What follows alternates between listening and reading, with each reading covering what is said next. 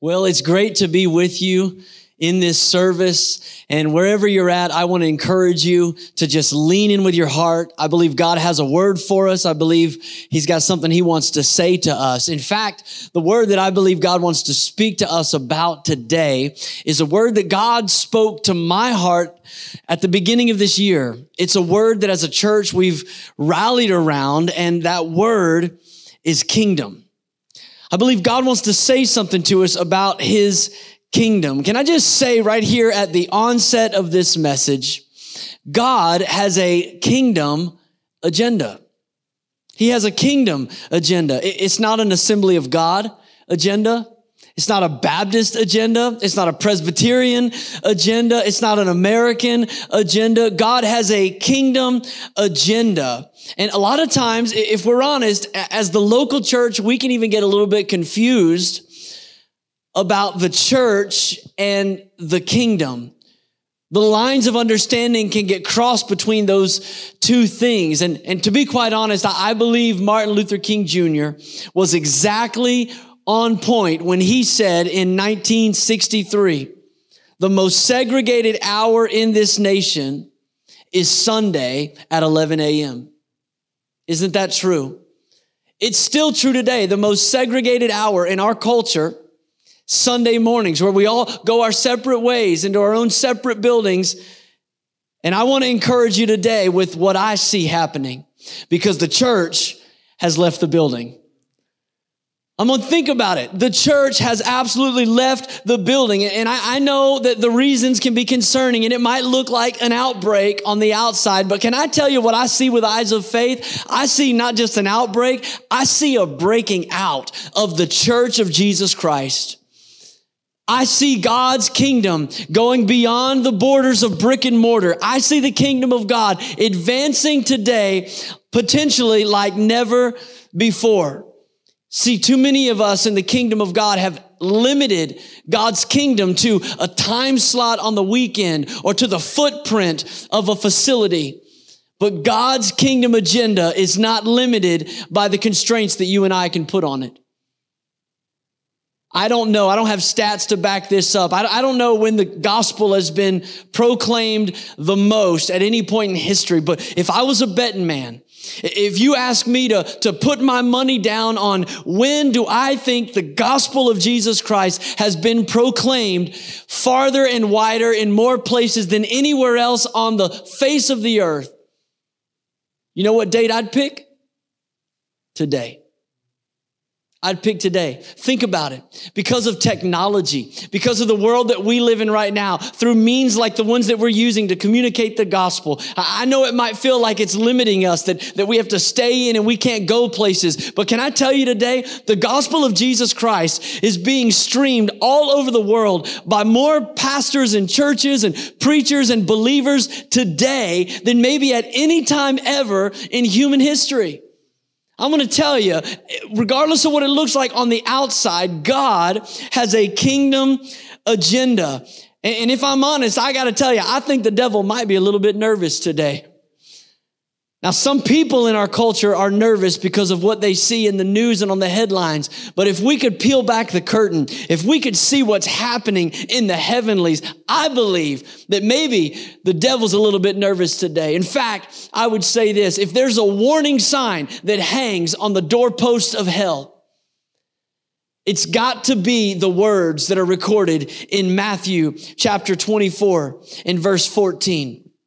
I believe if there's a sign in hell, a warning, this is what that sign says. And this gospel of the kingdom will be preached in the whole world as a testimony to all nations. And then the end will come.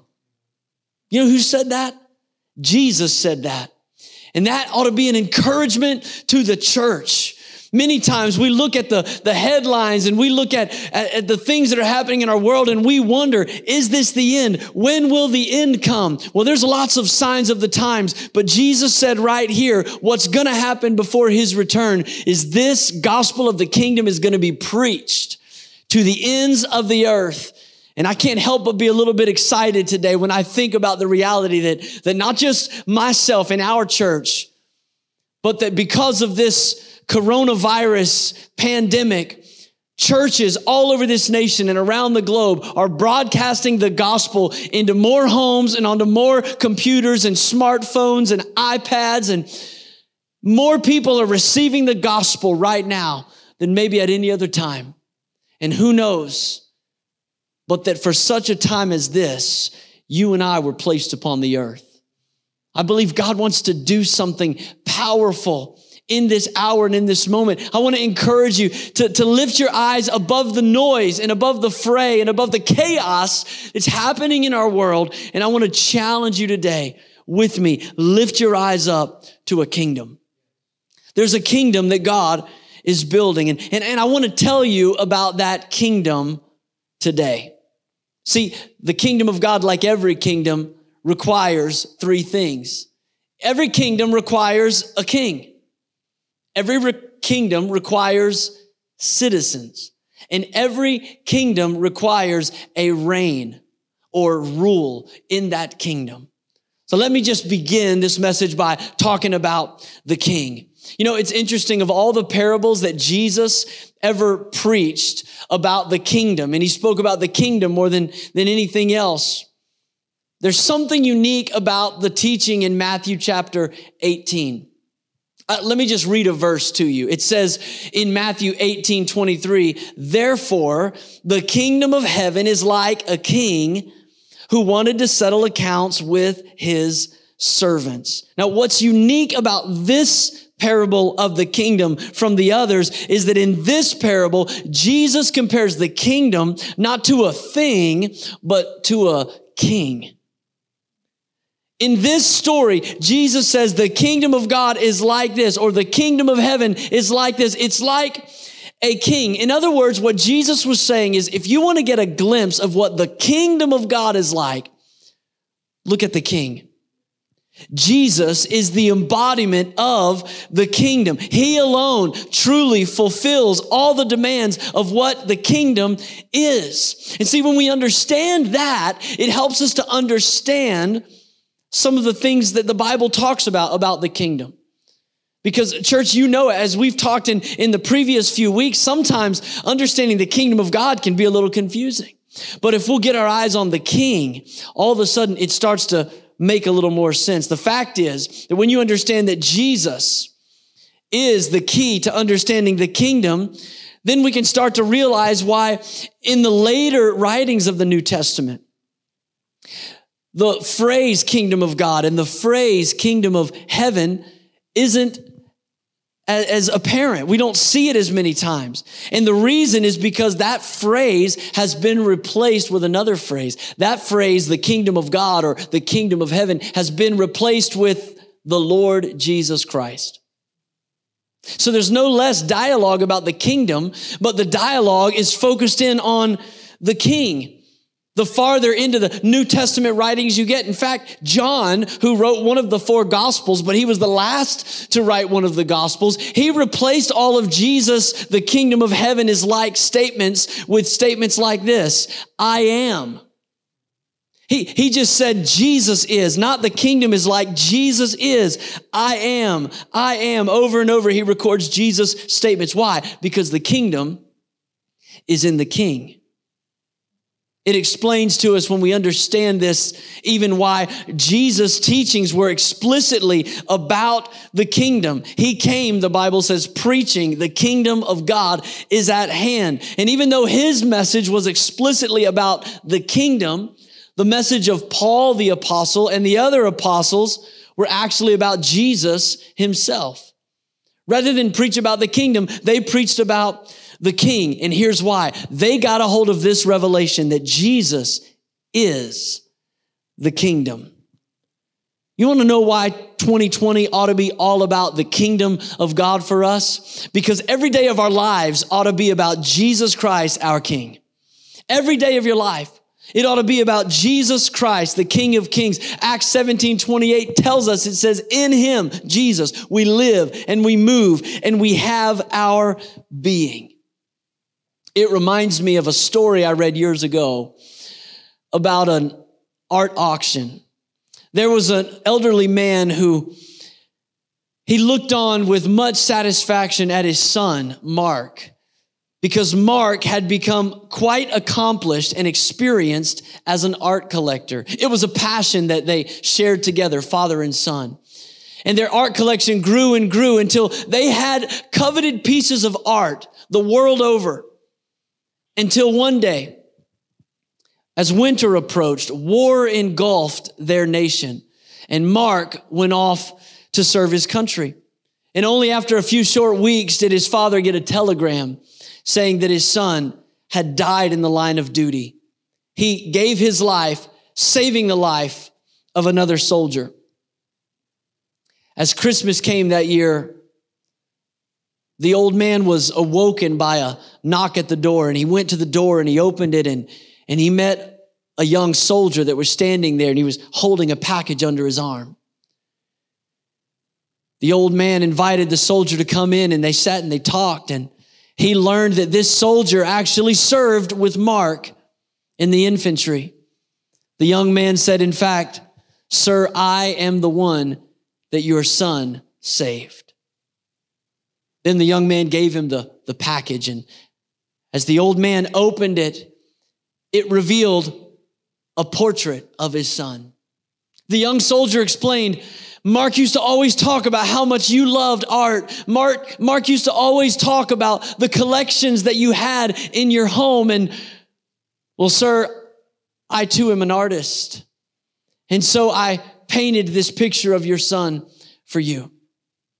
Immediately, the father pushed aside pieces of art that were worth thousands and thousands of dollars, and he made room right there above the fireplace for this picture.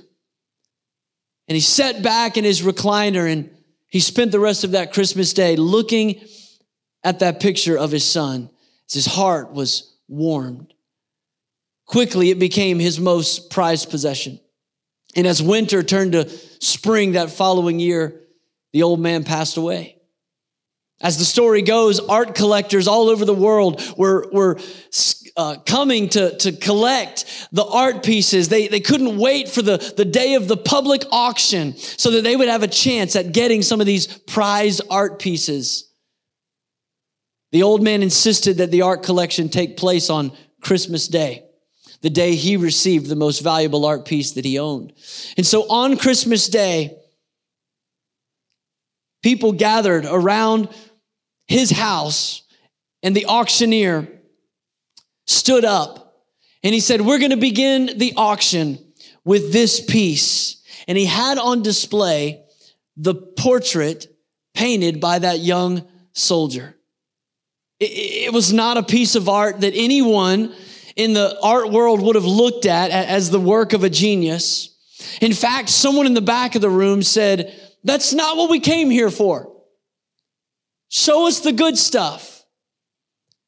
And the auctioneer said, No, there were very specific instructions that we have to sell this piece first. And so he said, Could we begin the bid at $100? Who'll give me 100? Who'll give me 100? No one said anything. The crowd became more agitated. They said, Come on. Nobody cares about a portrait of this old man's son. Get to the real artwork. Who'll give me a hundred? Who'll give me a hundred? Till finally, one little old man lifted up his hand and he said, I'd like to have the piece. I knew the boy. Would you take $10 for it? It's all I've got. So reluctantly, the auctioneer looked around and he said, I've got 10. Who'll give me more? I've got 10 going once. I've got 10 going twice, three times. And he slammed the gavel down and he said, Sold. Everybody erupted in applause. Everybody said, Now we can finally get on with this thing. Bring out the expensive pieces. And what happened next surprised the crowd. The auctioneer tapped the gavel and he said, This auction is closed. Have a good day. The people were angry. As you can imagine, the people said, What are you talking about? It's Christmas Day. We've come all this way. Explain yourself. And the auctioneer said, It's very simple. The instructions were very clear. The Father said, The one who takes the Son gets it all. And can I tell you, that's the way the kingdom works. The Bible says in Matthew chapter 6 and verse 33, but seek first the kingdom and his righteousness, and all these things will be given to you as well. Can I encourage you today? It is so easy to get ourselves preoccupied with the things that seem to have earthly value. But if we're going to be about the kingdom, we've got to first prioritize the king. And we've got to choose the king. And if you choose the king, you get it all. But Jesus said, what does it profit a man to gain the whole world and yet lose his soul? The kingdom has to have a king. And our kingdom is centered on King Jesus. The second thing I mentioned is that a kingdom has to have citizens. I think it was John Maxwell that I heard say, if you're leading and nobody's following, you're just taking a walk. it's that way in the kingdom. You can't have a leader without followers and you can't have a king without subjects. And so this series that we're in as a church began with us talking about the original kingdom that God established in heaven. His subjects were the angels. The angels served him. But a third of the angels followed that rebellious angel Lucifer.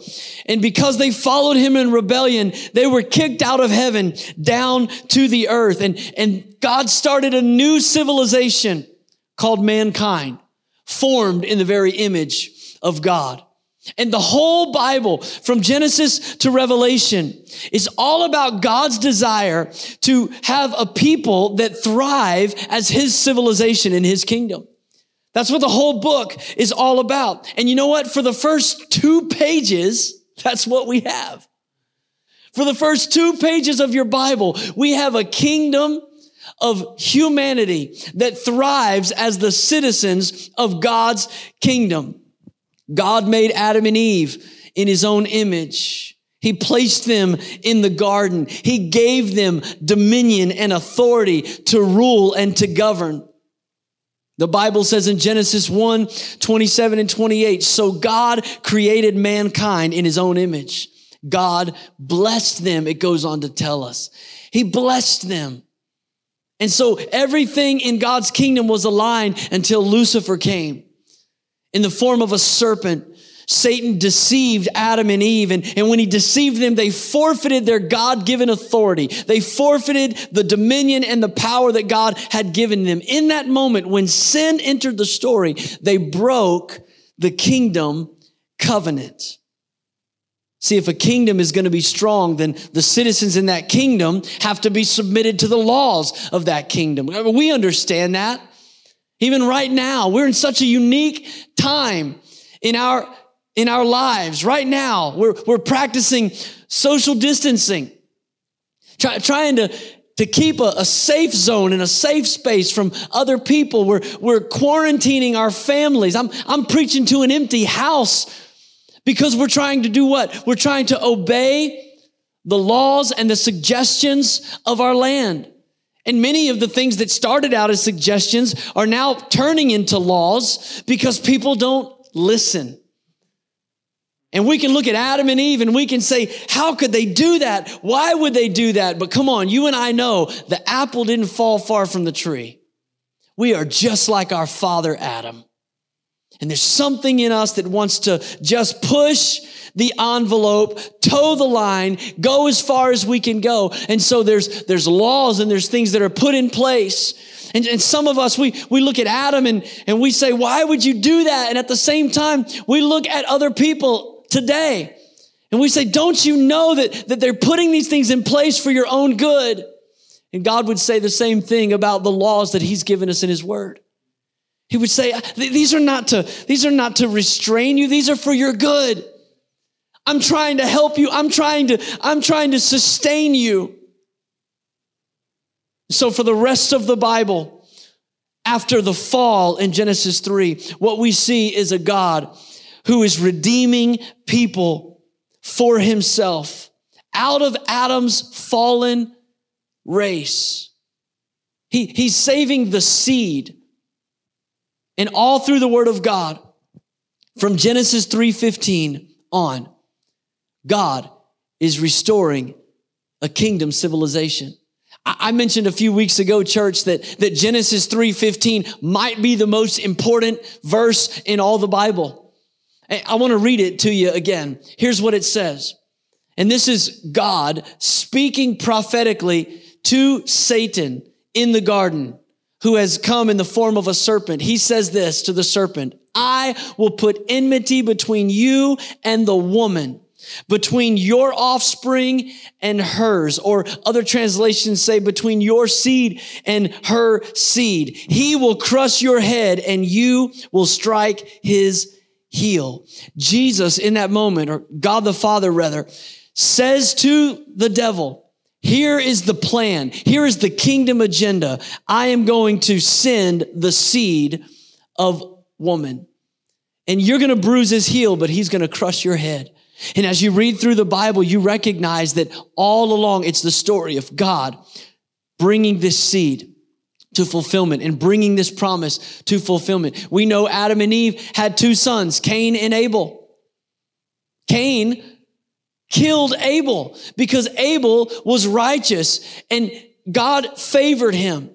And so we see God, uh, God advances the seed to the next generation, but immediately the enemy's there to snuff it out because Cain killed Abel. But the Bible says a little bit later that, that God gave Adam and Eve another son.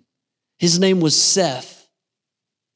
And Seth was born, and they said they named him Seth because God has granted me another child. And it's interesting that when Seth was born, the Bible tells us in Genesis chapter 4, verse 26, at that time, people began to call on the name of the Lord. But by the time you get to Genesis 6, the Bible says that mankind was so wicked because the fallen angels had fornicated with women and created a, a, a demonized race and humanity had become so corrupt that God said he was going to destroy it all. He was going to destroy everything. But right in Genesis 6, verse 8, it says this, but Noah found favor in the eyes of the Lord. Can I just say to you, never underestimate the significance of one person who does right in the eyes of God. Never underestimate the significance of one person who stands against the tide of their generation and says, I'm going to honor the Lord. Noah chose to honor God. See, God's looking for that right now. He's looking for people that will be the exception. He's not looking for exceptional people. He's just looking for people that will be the exception. Exceptional because they choose to stand up for Christ, even if you have to stand alone. Noah did that. He stood alone and God used him. God used him in a powerful way to save his family and to save the animals through the ark. And then you move forward into Genesis chapter 11 and, and all of a sudden they have another command from God to go out. It sounds like what God told him in Genesis 3. I want you to be fruitful. I want you to multiply. You're going to cover the earth. But in Genesis 11, instead of covering the earth, they hunkered down in the plain of Shinar. And the people decided we're going to build a tower and make a name for ourselves. Can I tell you, there's a lot of people, that's their agenda. It's not a kingdom agenda. It's a, a selfish agenda that says we're going to make a name for ourselves. And so God came down while they were building the Tower of Babel and it says he confused their languages. He confused their languages. And the place was called Babel because God recognized that in such short time, they had come together and become so wicked that they, they made this statement, we will build a name for ourselves. And so God recognized that if, if they can do this in such short time, there's no limit to their depravity. There's no limit to how far they could fall. And so God confused their languages. That's why diversity is such a beautiful thing. See, diversity, it communicates the grace of God. God knew that they were going to fall into sin, that they were going to fall into wickedness. And so he, he changed the languages and he spread the people out over the face of the earth. And he gave us a beautiful diversity and a beautiful picture of grace. And then in Genesis chapter 12, God shifts his focus from all people to a people. And he calls Abraham why? Because he's protecting the seed, because he's fulfilling the promise that he said in Genesis 3:15 that this seed of mine will crush the head of the serpent. And so he tells Abraham, I'm going to bless you. You're going to be blessed. You're going to be a father of many nations and everyone on the face of the earth is going to be blessed through you. And so throughout the rest of the Old Testament, here's what we see. We see God protecting and delivering and advancing the seed of Abraham. It goes from Abraham to Isaac and from Isaac to Jacob, whose name would be changed to Israel. And he would have 12 sons that we know as the 12 tribes of Israel. One of those being Joseph, whom God gave wisdom to protect and rescue his family during a famine. Many of you know how that story played out. God delivered the people, but then the Egyptians put the Hebrew people under bondage. And for 400 years, they cried out in captivity, but God raised up another man. He raised up Moses and Moses came to Pharaoh and said, let my people go. And God used him to deliver the seed out of captivity. But God's plan was never just to get you out of the bad stuff. His plan's always been to get you into the promise. And so he raised up another man named Joshua. And Joshua got the people out of the wilderness and into the promised land. And we see the story unfold as God continually rescued his people. But yet we see the, the people continually falling away from God, being captured either by enemies around them or by idolatry within them. The people continued to be captured. And yet time and time again, God would raise up a judge. He'd raise up a hero. He'd raise up a prophet like Samuel. But the people, they wanted a king like all the other nations. They wanted an earthly king. And so finally, he gave them the desires of their heart and they got King Saul because Saul looked the part. And aren't we quick to try to follow people that look the part? But Saul didn't have the right heart. And God chose another man. God chose David. David, the eighth son of Jesse. And he said, man looks on the outside, but God is looking at the heart. And he chose David to be the next king. And he said he would establish his throne. Well, eventually that kingdom was divided. It was torn in two. The temple was even destroyed that was built and erected to the glory of God. But yet God continued to raise up people. He raised up men like Zerubbabel. He raised up men like Nehemiah and Ezra who would rebuild again. Why? Because God always had a remnant people until finally you get to the end of the Old Testament. And then there's 400 years of silence. No more prophecies. No more utterances. And it looks like God's not doing anything. And then we come to Galatians chapter 4, verse 4 and 5, and it says this But when the set time had fully come, what time was that? It was referring to the time that was set in Genesis 3:15 when God said, I'm going to send my seed and he's going to crush the head of the serpent. When that set time had fully come, God sent his son, born of a woman, born under the law, to redeem those under the law that we might receive adoption to sonship. And so when you open up the New Testament and you go to the beginning of Matthew, chapter one, God's no longer protecting the seed. God becomes the seed. And it says in Matthew 1:18, this is how the birth of Jesus the Messiah came about. His mother Mary was pledged to be married to Joseph, but before they came together, she was found to be pregnant through the Holy Spirit. See, that's so important. Jesus was born by the Holy Spirit because Jesus wasn't born with a sinful nature. He lived a sinless life. He preached about the kingdom of God and how it was coming near. And then he died a sacrificial death on the cross. And three days later, he rose triumphantly from the grave, demonstrating his power and his authority and his dominion as the king. And just like Genesis chapter 3 prophesied, John chapter 3 tells us why he came. John chapter 3, verse 16.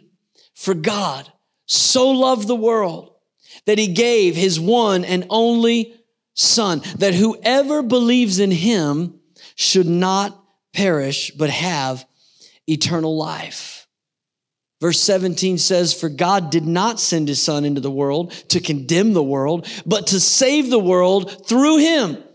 Whoever believes in him is not condemned, but whoever does not believe in him stands condemned already because they have not believed in the name of God's one and only Son. The one and only Son of God is Jesus, and that name means the Lord saves.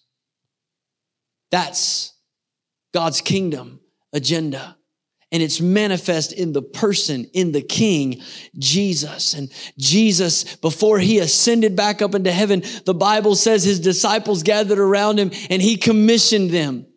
He said, all power and authority has been given unto me. Therefore go and make disciples of all nations baptizing them in the name of the Father and the Son and the Holy Spirit and teaching them to obey everything that I have commanded you. Do you know what Jesus did in that moment? Jesus said, here, I've done it. I've accomplished the mission. I came as the fulfillment of the Genesis 3 prophetic word. And now, now I'm giving you the authority and the kingdom back. He said, all the authority's been given to me. Now I'm giving it back to you, church. And in Acts chapter 2, just a few days after that moment with Jesus, the Bible says the Spirit of Jesus came and fell on the church as they gathered and prayed in the upper room. And they were filled with power and enablement so that they could fulfill the mission that God had given us. It's our mission. It's your mission. And that's why when Paul talked about who we are, the blood bought, the saved, the redeemed people of God, filled with the Spirit of God and the power of God. When he described us, this is how he did it. Philippians chapter 3, verse 20. But our citizenship is in heaven, and we eagerly await a Savior from there, the Lord Jesus Christ he said, We have a citizenship, but it's in heaven. That's where we were made for, it's where we're headed. It's the culture that we should reflect in the earth today more than anything else. When Peter talked about our citizenship and our identity in Christ in 1 Peter chapter 2, in verse 9, he said this. He said, But you are a chosen people, a royal priesthood, a holy nation, God's special possession, that you may declare the praises of him who called you out of darkness and into his wonderful light. Look at, look at verse 10. It says, once you were not a people, but now you are the people of God. Once you had not received mercy, but now you have received mercy. He's saying in this moment, this is who you are. You're a chosen people. He says, this is what you're called to do. You may declare the praises of him. And then he says why we're called to do it. He says we're called to do it because you were called out of darkness and into his wonderful light. Peter said we're a priesthood. Paul the apostle said we are ambassadors. We're representatives of Jesus and of his kingdom. Second Corinthians chapter 5 and verse 17 says, We therefore are Christ ambassadors, as though through God we were, God were making his appeal through us. We implore you on Christ's behalf, be reconciled to God. See, when you become a citizen of the kingdom of God, you get all kinds of titles. I mean, he calls you an ambassador. He called, you're called a, a part of the royal priesthood. You're called ministers of reconciliation. You want to know why we ought to be focused on the kingdom of God right now more than anything else? Because we have kingdom business to do. Because we're in this earth for a purpose. We are to represent Christ, our King. We ought to be like Jesus was when he was just a boy in the temple courts and his parents were looking for him. They finally found him and he looked at his mom and his dad and he said, Did you not know that I had to be about my father's business. What have you been up to lately? Well, you might say, well, not much. I mean, I can't go anywhere. But you ought to say the same thing as Jesus, regardless of where you're at physically. You ought to say, I'm busy about my Father's business. Why? Because we're citizens of the King. We have a place in his kingdom. That's why when we do a, a new members class in the church, we often say that church membership is not about perks and privileges. It's about a recognition of responsibility. It's not about get, getting on the, the ends with high society or people of influence. It's, it's, it's not about extra blessings because you join a church. No, we become a part of the church because we recognize that God called us out of darkness and into his marvelous light and he's given us an assignment. See, we just simply believe here that the lost should be saved and the saved should be serving. That's what it means to be a part of the body of Christ. That if God has saved you, you ought to serve somebody because that's how the kingdom of God operates. And listen, Jesus didn't save us to rescue us from the world. Jesus saved us to rescue us from the evil one. He saved us and called us into this world. We don't have an escapist theology. God has called us here. You're on assignment. You are the civilization of the kingdom of God. You're his representatives here in the earth. And it's up to you and it's up to me to advance his kingdom. Let me tell you quickly about this third attribute of every kingdom, and that is reign. That is a rule. Both in the Old Testament and in the New Testament, the term kingdom is very rarely used in a static sense.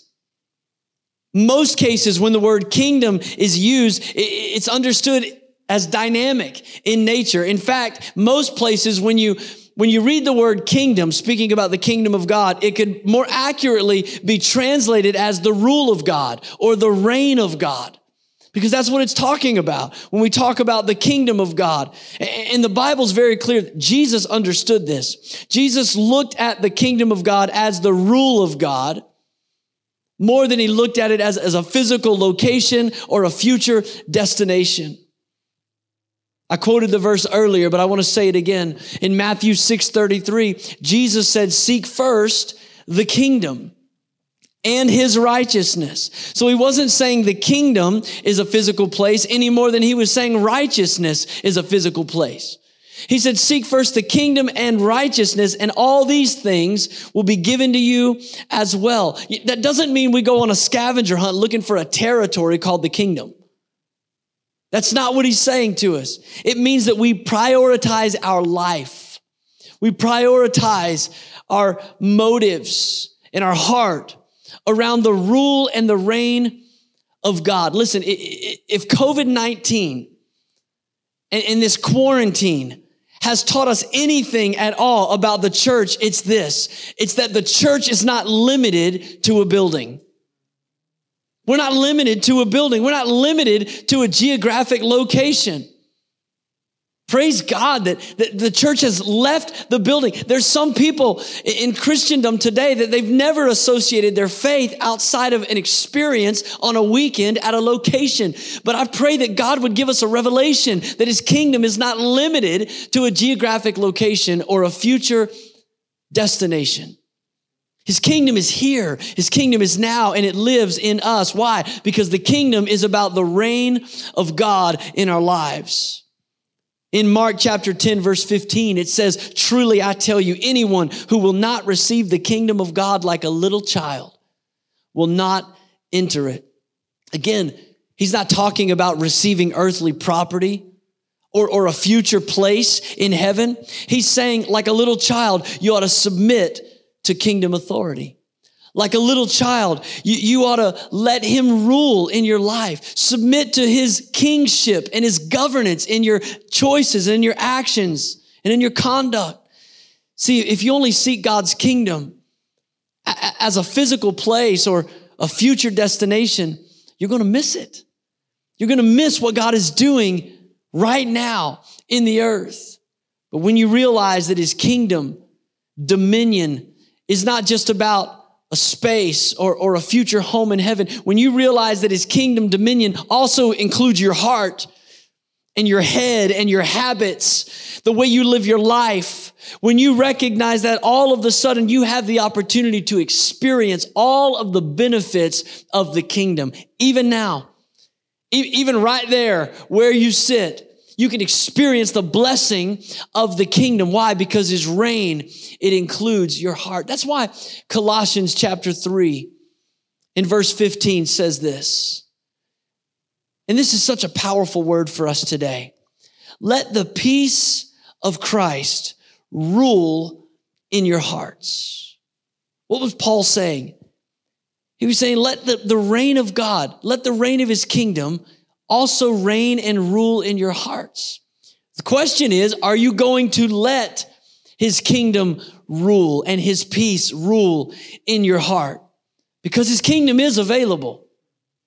It's available right where you're at. It extends to where you are, but you have to choose to be a part of it. You have to choose the king. And when you do, when you choose the king, all of a sudden you get the spirit of the king in your life. See, we ought to be all about the kingdom because we need, like never before, we need Jesus to rule and to reign in our hearts, in our habits, in our head. We need his kingdom to be so much more expansive than the, the local church on the corner.